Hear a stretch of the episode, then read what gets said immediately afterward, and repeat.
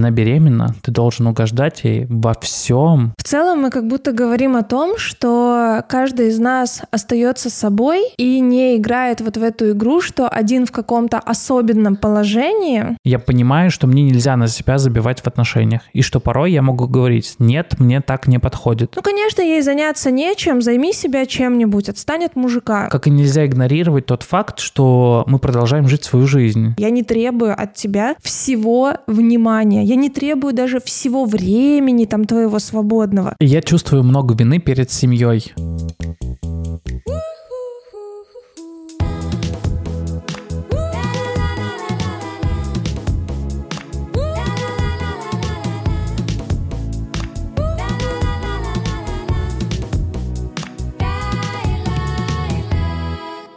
Всем привет, меня зовут Леня. Всем привет, меня зовут Маша. И это подкаст «Чуть не развелись». Мы 10 лет вместе, у нас есть дочка Кира, и сейчас я в ожидании второй нашей дочки, которая вот-вот должна родиться.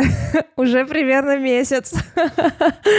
Первый сезон мы записывали по следам нашего кризиса семейного 22 года, где мы делились своей историей, как мы реально чуть не развелись, разъезжались, сходились, но все-таки выбрали остаться вместе. А второй сезон, который вы слушаете сейчас, он про неидеальные отношения. Не идеальные, живые отношения, в которых что-то выясняют, ссорятся, но при этом очень любят друг друга. И мы ничего не советуем, не говорим, как правильно. Мы просто вот как муж и жена садимся вечером и, так скажем, дискутируем, рассуждаем на разные темы.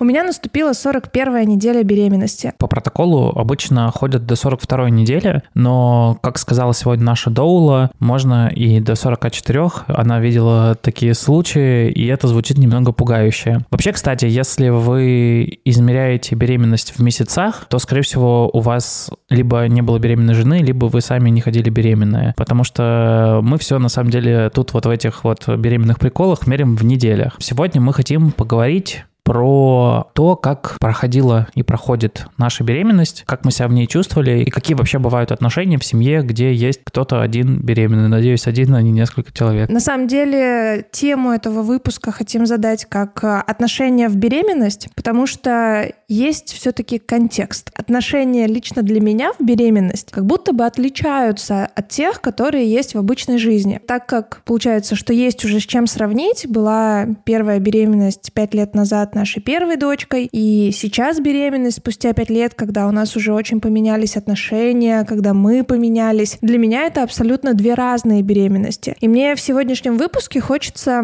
ну, наверное, просто обсудить, как это было. И, возможно, для кого-то это будет такой интересный опыт послушать как это вообще бывает? Мне кажется, что тема этого выпуска вообще возникла из-за того, что, как ты говоришь, первая и вторая беременность для тебя сильно отличаются и во многом отличаются от того, как я отношусь к этой беременности. Другие ощущения, ты по-другому проживаешь это. Можно сказать, что под конец второй беременности я знатно подизмотался. А, мне уже очень хочется появления нашей дочери. Я чувствую себя достаточно разбито, потому что, ну, во-первых, я не могу планировать уже никакую свою неделю. Где-то бабка в моей голове говорит, подозмотался он под конец беременности, посмотри посмотрите-ка на него. А я не подозмоталась ходить беременной.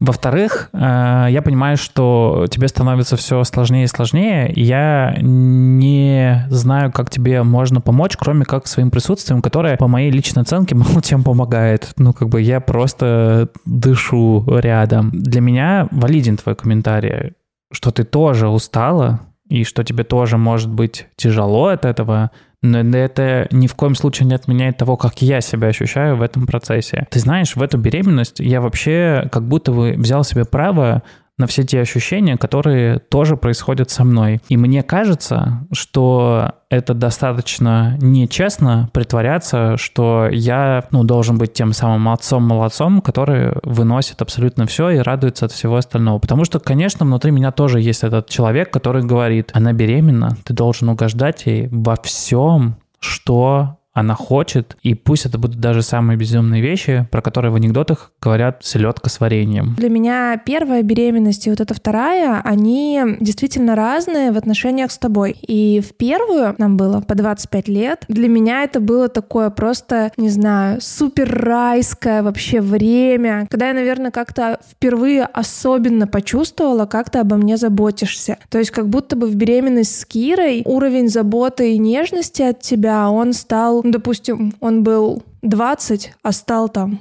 x10, 200, и просто вот там тут что захочу поесть, тут э, руку подать, тут спросить. Я всегда говорила, что в беременность в прошлую я плакала один раз, потому что мне там нагрубила девушка, и все. То есть это была такая абсолютно безоблачная какая-то беременность. Но вот у меня такие воспоминания, ассоциации. И если сравнивать это со второй беременностью, то вот знаешь, ощущение, что в первую я была такая маленькая девочка, за которой очень ухаживали, которую оберегали, которой никто не говорил слово против. И я вот такая просто феечка, вынашивающая там э, маленького человеческого детеныша. Во вторую беременность это все как бы уже улетучилось. Я во вторую беременность сталкиваюсь просто со взрослой реальностью, где, несмотря на мое положение, ты мне можешь говорить свое фи, ты можешь говорить о своих чувствах, где я могу сталкиваться с непониманием, где порой мне хочется сказать, ну я же беременная, можно со мной как-то помягче, можно мне этого не говорить, можно мне этого не делать, а это не работает. И в эту беременность, там, не знаю, мы переехали из одной страны в другую, легализовались здесь. Э, эта беременность была вот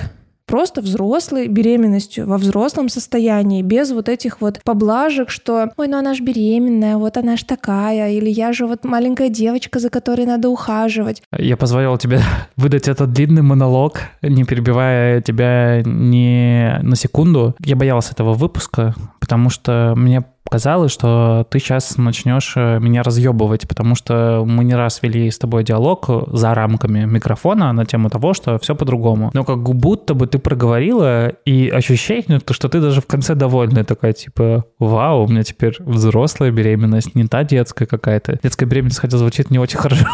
Возможно, стоит перестать говорить это в контексте. Но я не скажу, что я довольна, да. Это вот как, знаешь, ну, просто как в жизни. Конечно, хочется вот такой вот, знаешь, типа, возьмите меня на ручки, покачайте, я вот такая вся девочка, я не знаю, как быть, я не знаю, как то все.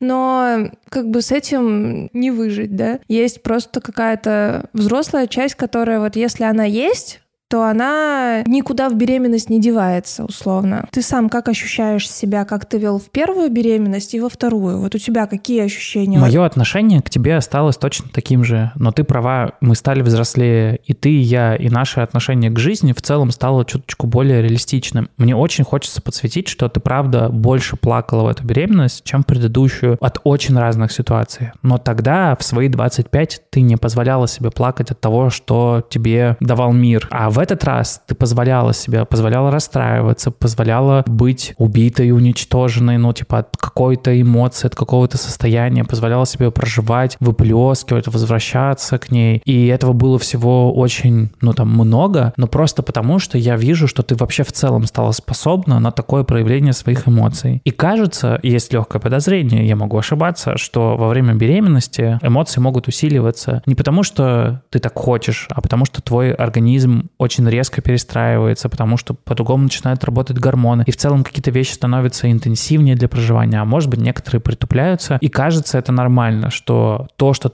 чему ты научилась в момент нашего кризиса, и оно начало проявляться сейчас, оно работает по-другому. В первую беременность, когда мне было 25, мне кажется, что я была способна на многие эмоции, на очень яркие. Но в основном в части проявления каких-то условно хороших да, эмоций. Позитив. Позитивных. Я выбираю да. жизнь в позитиве. То есть там ярко радоваться, быть довольной, ни в коем случае не признавать, что мне как-то тяжело или плохо, и вообще не замечать какое-то состояние грусти, расстройства или чего-то там еще. Мне это было очень свойственно, потому что, о боже, не дай бог, кто-то подумает, что мне сейчас грустно, и они скажут тогда, что у меня какая-то несчастливая беременность, беременность, и мне как-то плохо. И я вообще даже помню, что там в первую беременность я о ней вообще никому не рассказывала, в Инстаграме не показывала, чтобы вот никто только не подумал, что мне как-то там нехорошо или я чем-то расстроена. И советы, чтобы не давали. А в этот раз, как бы, ну, прошло там пять лет. Пять лет погружения в психологию, терапию, обучение и разные-разные вещи. И, конечно, там в 30 я отличаюсь от себя 25-летней. И, конечно, для меня за это время открылся большой спектр второй половины эмоций, да, каких-то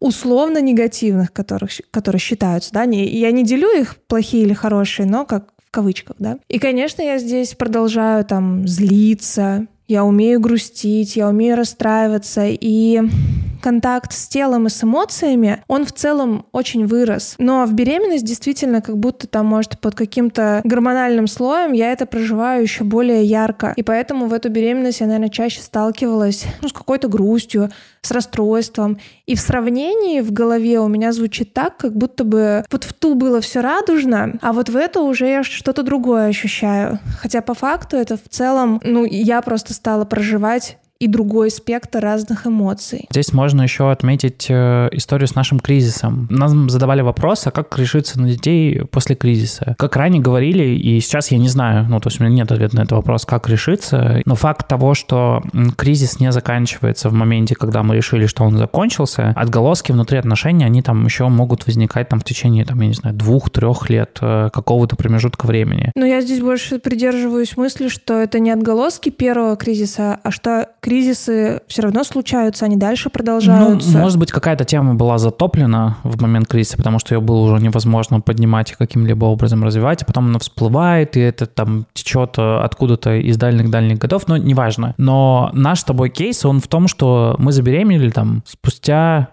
меньше, чем год с момента, как закончился наш кризис. И стоило подразумевать, что какие-то вещи могут вылазить в этот момент. И они у нас вылазили. Мы с тобой про них говорили в этом сезоне даже. Это была тема секса, которую мы продолжали разбирать в, с, в терапии уже после твоей беременности. Для меня это наложило отпечаток, что я понимаю, что мне нельзя на себя забивать в отношениях. И что порой я могу говорить, нет, мне так не подходит. И мне это точно более дискомфортно делать по отношению к беременной жене, чем к небеременной жене. Поговорим про двойные стандарты. Тем не менее, я понимаю, что мне важно это делать внутри отношений, потому что если я 9 месяцев буду человеком, который выбирает не себя, скорее всего, под окончание беременности ты получишь, ну, типа, вот знаешь, такой э, шарик, который 800 раз надували, ну, типа, он потом сдулся, и такая тряпочка вот уже такая не, непонятная из чего состоящая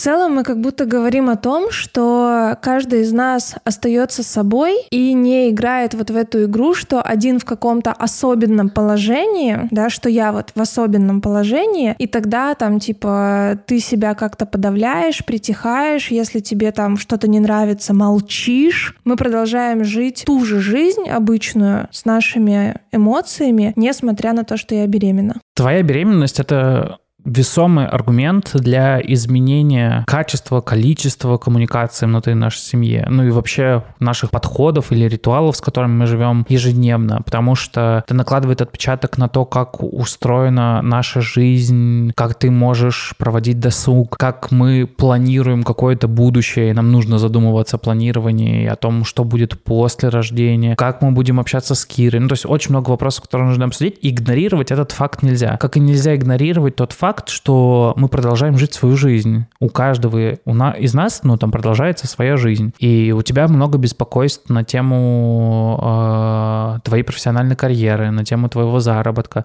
У меня тоже не отпускают вопросы того, как я сейчас развиваю свой бизнес, что мне в нем интересует, э, сколько времени я должен в него инвестировать, сколько времени я хочу в него инвестировать. И мне кажется, что в этот раз мы были чуть более честными. Кажется, эта честность нас с тобой, ну, пугала. пугала, потому что, ну, не так часто выпадают моменты в жизни, когда ты ходишь беременной, и есть ожидание, что это волшебные моменты, только вокруг которых будет сконцентрировано все время. Рождается вопрос, что ведь это действительно какое-то особенное время, да, я никогда не знаю, последний раз я хожу беременная или нет. Нет.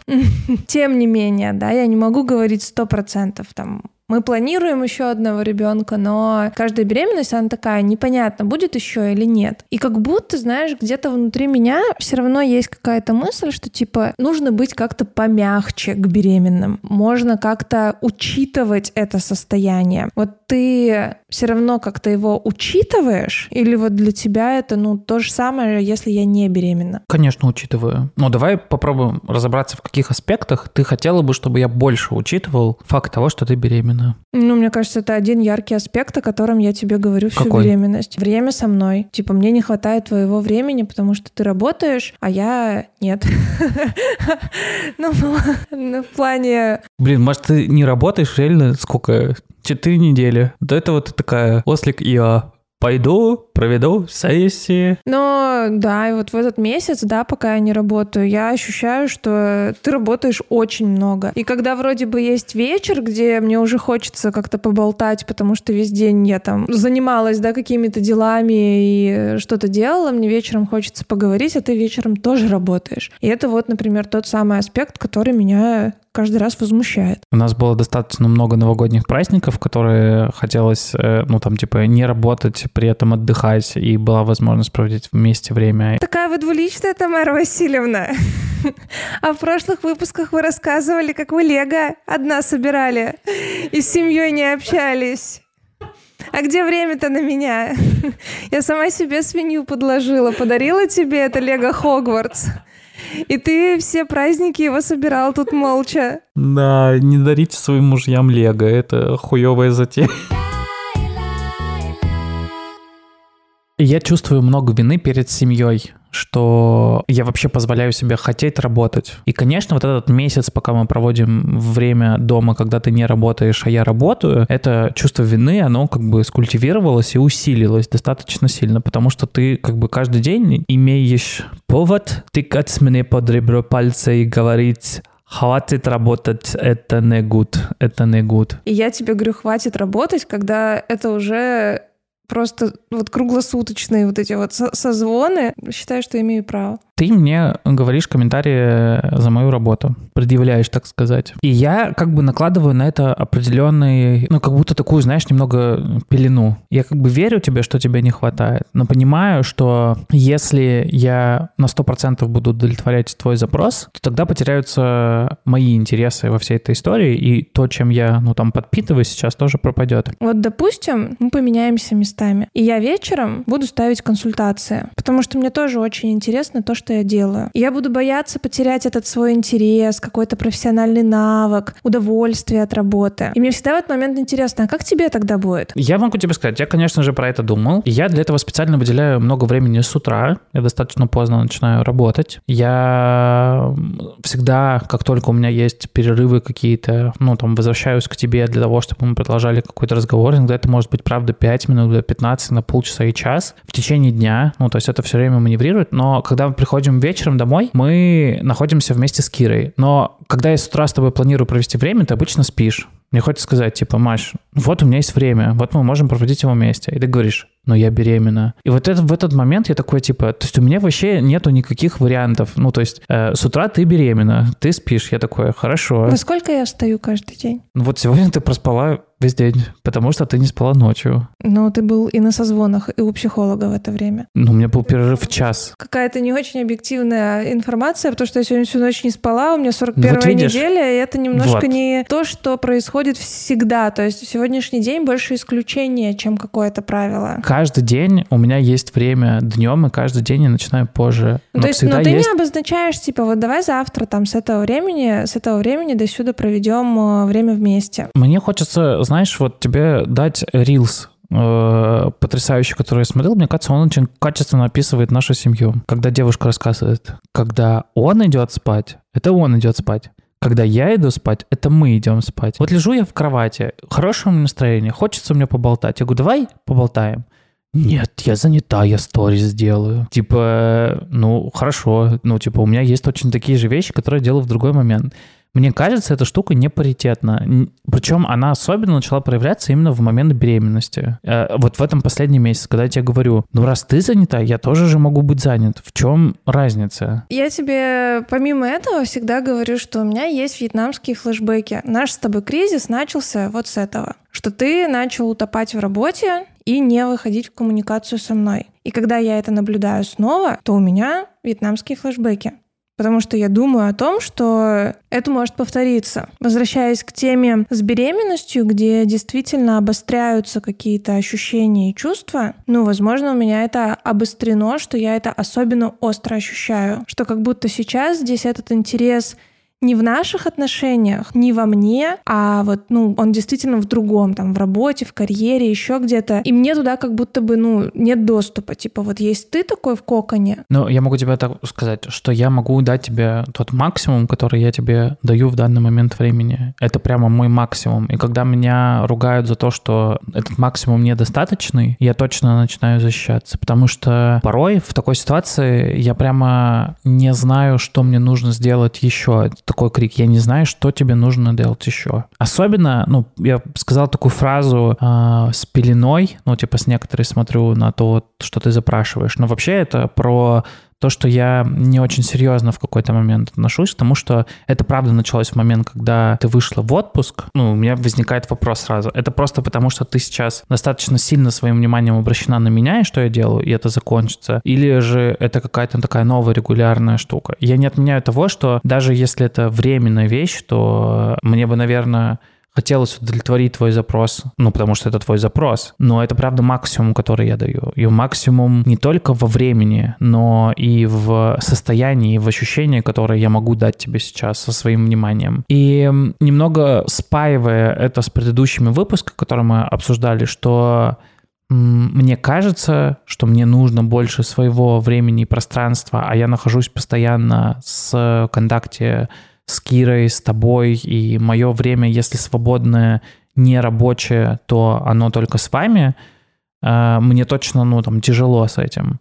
И если возвращаться к истории с кризисом вообще, когда а, мы знаем, что фазы в отношениях бывают разные, когда кто-то отдаляется, кто-то приближается, как будто тебе было позволительно прожить эту фазу с отдалением, а мне нельзя проживать эту фазу с отдалением, когда мне хочется своего пространства, ну, там, и возможности водить какие-то свои мысли. Точно согласна с тем, что у меня это обострилось в момент, когда я вышла в декретный отпуск, потому что я как будто в этот момент заметила, как много времени времени мы не проводим вместе. Ну, типа, раньше я точно так же весь день работала, и вечером там мы выкраивали какое-то время. А сейчас как бы я весь день не работаю. И это, может быть, знаешь, так звучит типа, ну, конечно, ей заняться нечем, займи себя чем-нибудь, отстань от мужика. Ну, как будто вот так, знаешь, и мне даже, ну, стыдно об этом как-то говорить и вот признавать, что мне там тебя не хватает, потому что как будто обрати внимание на свою жизнь, стань интересной для себя, и тогда он обратит на тебя внимание. Знаешь, какая-то как будто это вот попсовая история. Но мне кажется, это не очень честно, по отношению к тебе сейчас, потому что твоя жизнь сейчас обращена вокруг, э, собственно, беременности, ну, но типа да, своего, своего тела. Но вот тут как будто бы брать в учет э, беременность как раз-таки необходимо, потому что у меня как бы последние сроки. У меня весь организм,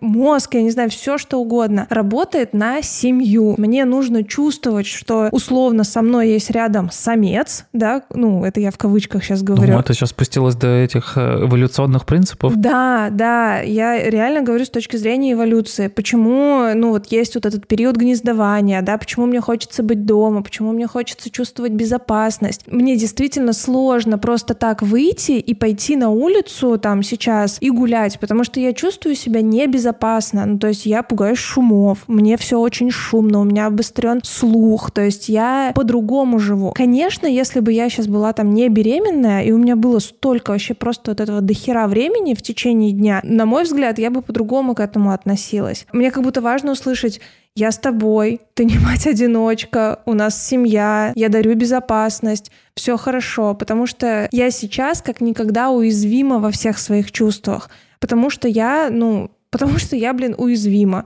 Я не могу быстро двигаться, я вынашиваю внутри себя ребенка, и я вот-вот как бы должна родить, и где-то я должна находиться вот в безопасном, тихом месте. Чего из этого я тебе не даю? Ну вот мне кажется, что когда я не чувствую, что ты там заинтересован в проведении времени вместе, у меня как будто вот отключается вот эта история, что у меня есть партнер, который тоже ждет ребенка, который э, рядом, который дарит вот какую-то безопасность. Как будто ты где-то есть, но где-то там вот в своем кабинете за дверью. А, во-первых, ты не комок э, эволюционного составляющего, ну то есть ты как бы человек э, со своим мышлением и прочим, и ты понимаешь, как работают процессы, и ты можешь, ну, если не регулировать, но то хотя бы объяснять какие-то процессы себе. Это первое. А второе, как будто бы история с тем, что я не даю безопасности, потому что я не вовлечен, она все время строится через призму того, когда тебе надо. И я тебе обращаю внимание на то, что вообще все действия, которые я совершаю по отношению к нашей семье, в целом, они как бы построены на том, чтобы формировать вокруг тебя безопасность, реагировать на твой запрос, ну, там, присутствовать рядом, быть в каком-то постоянном контакте здесь, но я, правда, не всегда могу реагировать, когда тебе это надо. Так же, как и ты не реагируешь всегда, когда я делаю запрос на это. Но почему-то сейчас это наиболее такая, типа, критичная история. Ну, ты, конечно, так говоришь, типа, я не комок эволюционных изменений и могу регулировать. Ну, блин, это ну, какая-то инстинктивная вещь. Как, например, что мне стало страшно кататься на сноуборде. Это то, что происходит внутри. И, возможно, со стороны кажется, что, ну, как-то там срегулируй себя, ну, объясни себе, ну, ты же понимаешь, что это не так, ну, ты же понимаешь. Да я много чего понимаю, но чувствую-то я по-другому. Я какие-то вещи не могу объяснить. Я не могу объяснить, почему в какой-то момент там появляется тревога, например, там, где ее не должно быть. Но что-то во мне точно происходит по независящим от меня причинам кем бы я ни была, психолог я, мама пятерых, кто угодно, что-то внутри меня точно на гормональном уровне происходит. Для меня и важно, ну, там, присутствовать во время того, когда тебе что-то ощущается не так, как привычно. Ну вот я, я это и привожу в пример, что мне, с одной стороны, действительно стыдно заявлять, удели мне внимание, побудь со мной, потому что я головой-то понимаю, что я могу себя завлечь и увлечь чем угодно. И я этим и занимаюсь. Но внутренне мне хочется быть с тобой, наверное, сильнее, чем это было там, ну, до беременности, да, или даже вот до последних ее сроков. Как будто в конце беременности мне особенно нужно внимание, мне особенно нужно твое Но присутствие. я слышу твой запрос запрос примерно так. Дай мне все внимание, что у тебя есть. Нет, вот я тебе сейчас говорю, Леня, я не требую от тебя всего внимания, я не требую даже всего времени там твоего свободного, но мне важно, чтобы оно в какой-то мере было. Я вот чувствую усталость от этого разговора, потому что я не понимаю, что еще дать. Ну, мне кажется, что это такой достаточно сильный крик души, и я больше не понимаю, что еще нужно сделать. И при этом я тоже испытываю стыд за этот крик, потому что, ну, она же беременна, ты должен как-то к этому подстроиться, должен ждать что-то еще, но я не знаю, что еще. Правда, я не знаю, что еще. Начали мы с темы сегодня про то, как выглядят отношения в беременности, закончили последним месяцем беременности и обсуждением какого-то насущного кейса. Я себя чувствую после этого обсуждения измотанным и все-таки в тупике. Как будто бы тут два варианта. Либо вытащить из себя какую-то более точную понятную формулировку, что нужно поменять, либо просто экспериментировать и предлагать разные варианты. С первым я устал, во втором варианте, кажется, моя фантазия немного сейчас убивается об то, ну там, что я реально по максимуму могу выдать. И в мыслях, которые есть в решении закрытия бытовых вопросов в семье перед рождением ребенка, и в рабочих вопросах, которые нам такие такие же активные в моей голове. Поэтому, наверное, это такое э, завершение выпуска немного растерянное для меня, что не знаю, пока не знаю, что с этим делать, поварю, покручу, к третьему сезону решим. Я, наоборот, чувствую себя немного выдохнувший. Как будто мне так хотелось это сказать. И я многие вещи для себя назвала, впервые какие-то вещи назвала вслух в том числе. Но, знаешь, когда ты говоришь, типа, там, есть вот или такой вариант, или там такой, слово «экспериментировать» мне очень нравится. Оно как будто бы про какое-то пространство вариантов, что варианты точно есть. И мне кажется, что мы с тобой всегда как раз-таки за позицию, что точно есть выход, точно есть варианты. Мне кажется, ничто меня так не раздражает и не триггерит, как фраза «ну, это невозможно». Поэтому экспериментировать для меня звучит очень э, обнадеживающе, да, это нормальное значение слова. То есть есть какая-то такая надежда, что мы точно найдем выход из этой ситуации. Но пока как будто бы, ну вот прямо сейчас нет ресурса и сил как-то кардинально что-то решать. Мы точно замечаем то, что происходит. Какие-то есть шаги в эту сторону, например, няня. Мне кажется, это уже какая-то такая вещь, которая помогает это напряжение ослабить. Мы думали с тобой про экспериментальный формат выпусков, где мы будем пытаться решать какие-то свои кейсы и рассуждать на тему того, кто что сказал, показывая тем самым модель поведения. И у меня всегда была иллюзия, что люди, которых идиллия в семье, либо которые прошли много кризисов, они умеют говорить. По нашему опыту и по опыту пар наших друзей я знаю, что какими бы прокачиваемыми вы не были, ваши разговоры очень часто скатываются все равно к какому-то обвинению. И в нашем разговоре я сегодня много чувствовал и со своей стороны, и с твоей стороны каких-то вещей, а ты, а ты. И мне хочется здесь сказать для себя, но если это вам откликается, может быть, помните, что нет никакого идеального и правильного формата коммуникации в семье в разные периоды по-разному. Когда-то кто-то кого-то обвиняет, когда-то не обвиняет. Все это зависит от того, сколько есть сейчас ресурса и чему мы учились ранее. Мне кажется, ответ напрашивается сам собой на наш классический вопрос, почему наши отношения не идеальны. Наши отношения не идеальны, потому что и спустя многое время мы можем обсуждать вопросы, про то, сколько времени мы проводим с друг другу и кто сколько кому уделяет внимание, не самым экологичным, здоровым и еще какой-то есть слово способом. И ладно, тут еще были микрофоны, а если бы не было, то, может быть, еще и покричали бы друг на друга. Почему наши отношения не идеальны? Потому что мы можем в этих отношениях обвинять друг друга, перекидываться, а ты вот это, а ты это, жить и в таком неидеальном тандеме. Друзья, спасибо большое, что продолжаете слушать наш подкаст. Э, подписывайтесь на нас на всех подкастоприемниках, э, Яндекс Музыка, Apple Podcast, Spotify. Оставляйте свои комментарии и лайки. Также не забывайте, что у нас есть подписка на Бусти и Патреоне. Мы благодарим вас, что вы нас слушаете, и также благодарим нашего продюсера «Золотой цепью» Глеба Дригуна.